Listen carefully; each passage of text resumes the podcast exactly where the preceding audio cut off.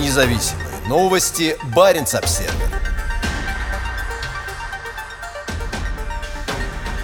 Россия может создать на Шпицбергене станцию слежения за космосом. Она станет частью системы Роскосмоса по мониторингу космического мусора на околоземной орбите.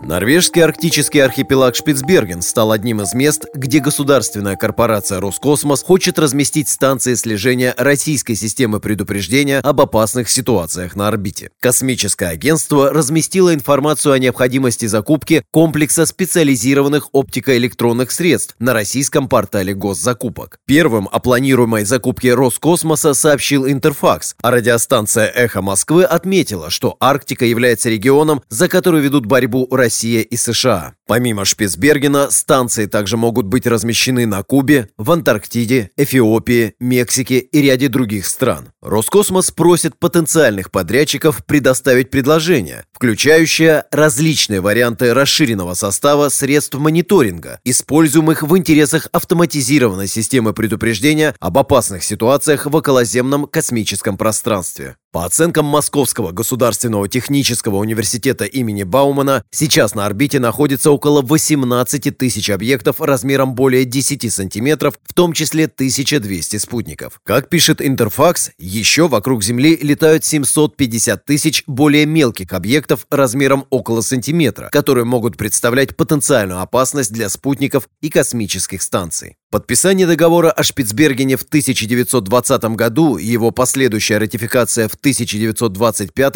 дали Норвегии суверенитет над архипелагом. В договоре прописаны определенные условия. Архипелаг нельзя использовать в военных целях, а граждане и компании из подписавших договор государств могут заниматься здесь хозяйственной деятельностью. У России, являющейся участником договора, есть угледобывающее предприятие в поселке Баренцбург. В нем также расположено несколько научных учреждений, в частности, научно-исследовательская база Кольского научного центра Российской академии наук. В декабре прошлого года эксперт по полярной геополитике Элизабет Бьюкинен рассказала Баренц-Обсервер, что по ее прогнозам Москва будет стремиться усилить свое присутствие на Шпицбергене в рамках гибридной стратегии. Настоящее давление со стороны Москвы, когда дело касается Шпицбергена, будет происходить на суше, на виду у всех и абсолютно в рамках договора о Шпицбергене, сказала Бьюкинен. Одной из проблем размещения станции слежения за космическим мусором на Шпицбергене заключается в том, что ее теоретически можно будет использовать для разных целей, в частности, для наблюдения за военными космическими объектами или баллистическими ракетами с ядерными зарядами. В ноябре прошлого года официальный представитель российского МИД Мария Захарова резко раскритиковала политику Норвегии в отношении Шпицбергена, в том числе станцию наземного спутникового слежения «Свалсат», расположенную на горе недалеко от Лонгера. Захарова заявила, что станция технически оснащена для выполнения задач двойного назначения, прозрачно намекая на то, что норвежские наземные станции слежения за спутниками могут использоваться в военных целях, что нарушает положение договора о Шпицбергене.